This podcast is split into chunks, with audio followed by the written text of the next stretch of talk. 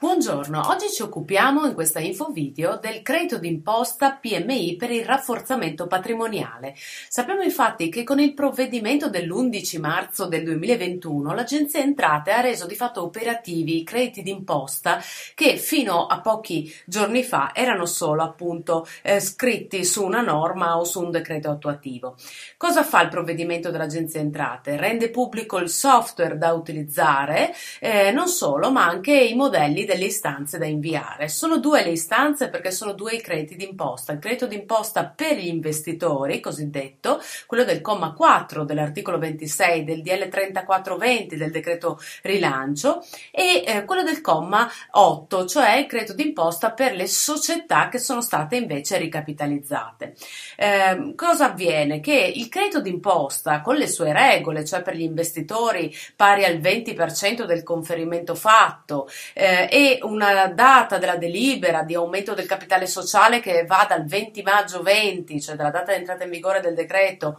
eh, e con il versamento anche dell'aumento di capitale a titolo oneroso che deve essere fatto entro il 31 12 2020, eh, va eh, presentata la domanda per avere questo credito d'imposta del 20 eh, in via telematica, appunto, eh, con questo nuovo modello presentato dall'agenzia. L'iter qual è? Eh, a partire dal 12 12 aprile 21 e non oltre il 3 maggio 21, quindi questa è la finestra temporale per il credito d'imposta investitori, verrà presentata la domanda, può essere fatta anche una rettificativa nei termini, cioè può essere inviata una nuova domanda modificando magari l'importo del credito che va a sostituire la precedente, quindi di fatto una rettificativa nei termini. Entro 30 giorni dalla data dell'istanza, l'agenzia comunica al richiedente se riconosce o eh, disconosce l'agevolazione. Se la riconosce, l'importo del credito effettivamente spettante. Eh, questo è utilizzabile per gli investitori in dichiarazione dei redditi relativa a quale periodo di imposta? A quello di effettuazione dell'investimento e in quelle successive fin tanto che non se ne conclude l'utilizzo perché è riportabile nonché a partire dal decimo giorno successivo alla presentazione della dichiarazione relativa appunto al periodo di effettuazione dell'investimento anche in compensazione, quindi in F24. Per quanto riguarda il credito, ricordo che eh, non si applicano i limiti di generali di compensazione ed è irrilevante fiscalmente, quindi non è tassato.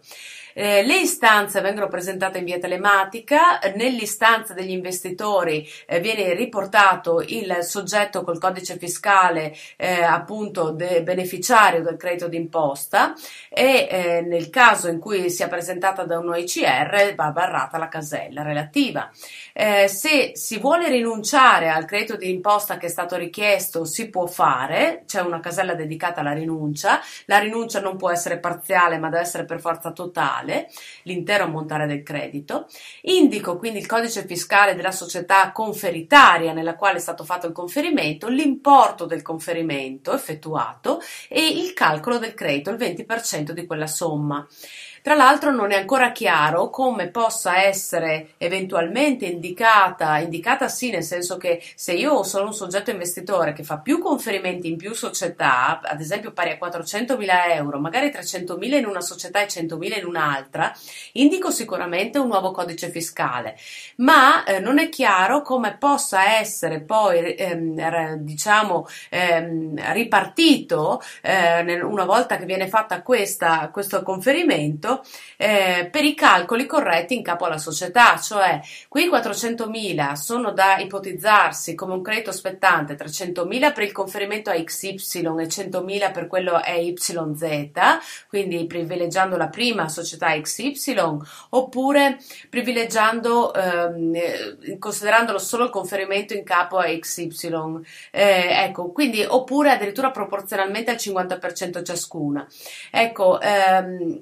il contribuente è libero di scegliere la ripartizione tra queste due entità, sempre nel rispetto però nel limite massimo degli 800.000, che è un limite che riguarda la somma di entrambi i crediti. Eh, non si dovrebbe eh, diciamo, applicare un criterio cronologico sulla base dei dati dei versamenti, ma conta quanto indicato nell'istanza. Eh, però ecco, ci sono quindi ancora dei dubbi. Le cause di decadenza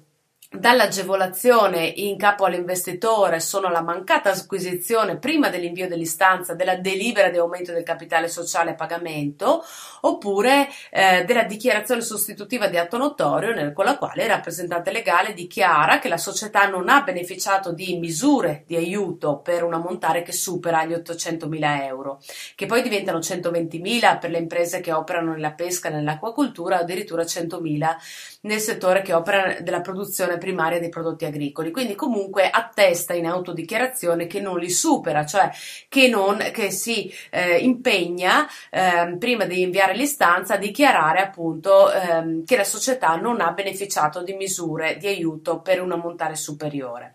Eh, la distribuzione degli utili, attenzione perché la cessione della partecipazione derivante dal conferimento entro il 2023 non è possibile perché si perde l'agevolazione, dal 2024 è possibile, ma la distribuzione di riserve non significa che io non possa di- distribuire l'utile perché non è ancora diventata riserva secondo la dottrina, quindi il divieto non dovrebbe riguardare la distribuzione degli utili di periodo, se non quelli dei periodi precedenti che sono già stati accantonati accantonati a riserva. Eh, e eventualmente se sussiste una, un'insussistenza dei requisiti è ovvio che vengono riportati eh, accertati e quindi viene recuperato l'eventuale credito fruito. Nel quadro B dell'istanza è dedicata invece ai soggetti sottoposti alla verifica antimafia, quindi all'indicazione dei codici fiscali relativi, ed è la stessa cosa che viene fatta anche nell'altra istanza, quella per la società capitalizzata.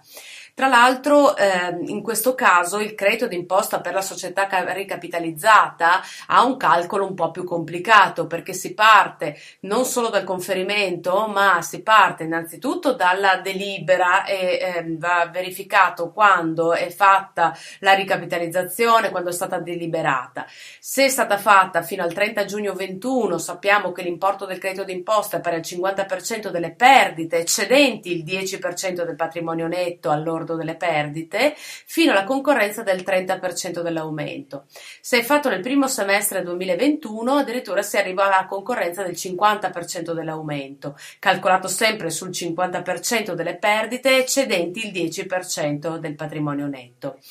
Eh, tra l'altro l'agevolazione non riguarda solo eh, l'aumento del capitale sociale, ma dovrebbe riguardare anche le riserve da sovrapprezzazione, qualora ci fossero.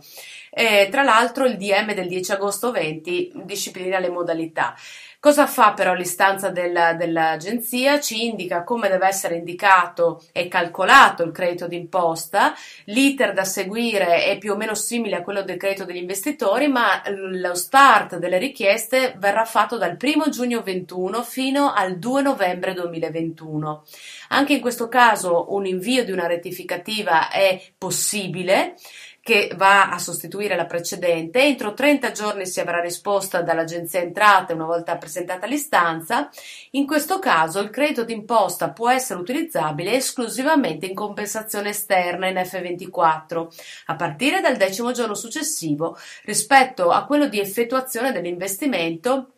e quindi successivamente all'approvazione del bilancio 20 e dentro la data del 30 novembre 21. Quindi insomma tutta una serie di regole particolari per l'utilizzo del credito.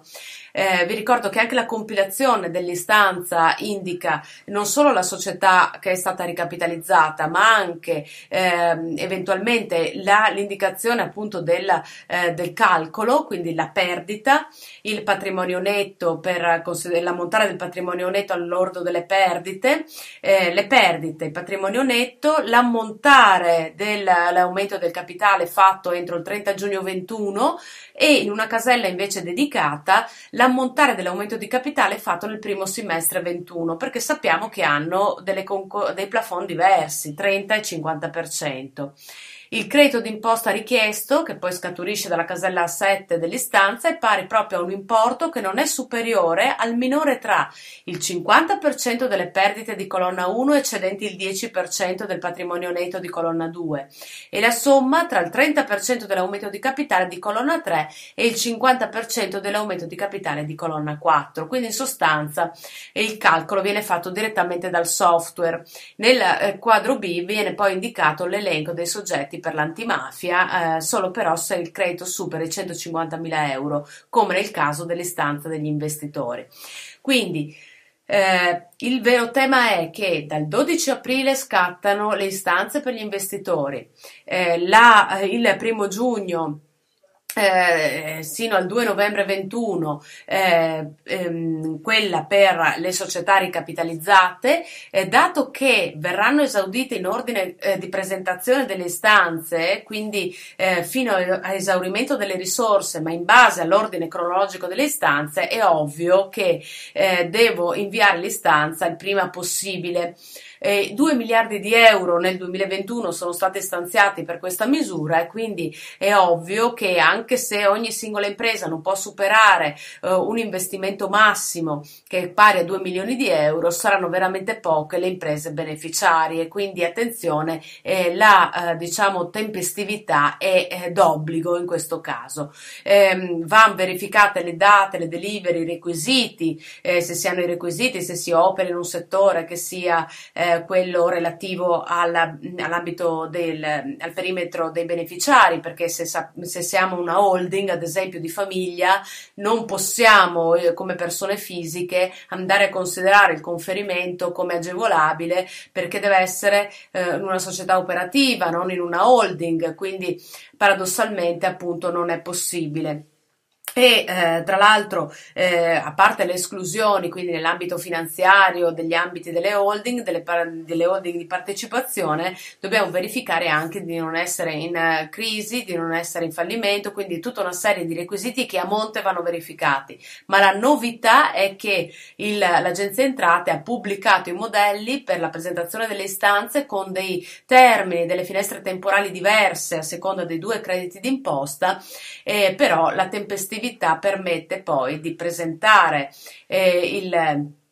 l'istanza di avere il credito d'imposta perché le risorse sono scarse e quindi di eh, assicurarci l'eventuale possibilità di utilizzare il credito.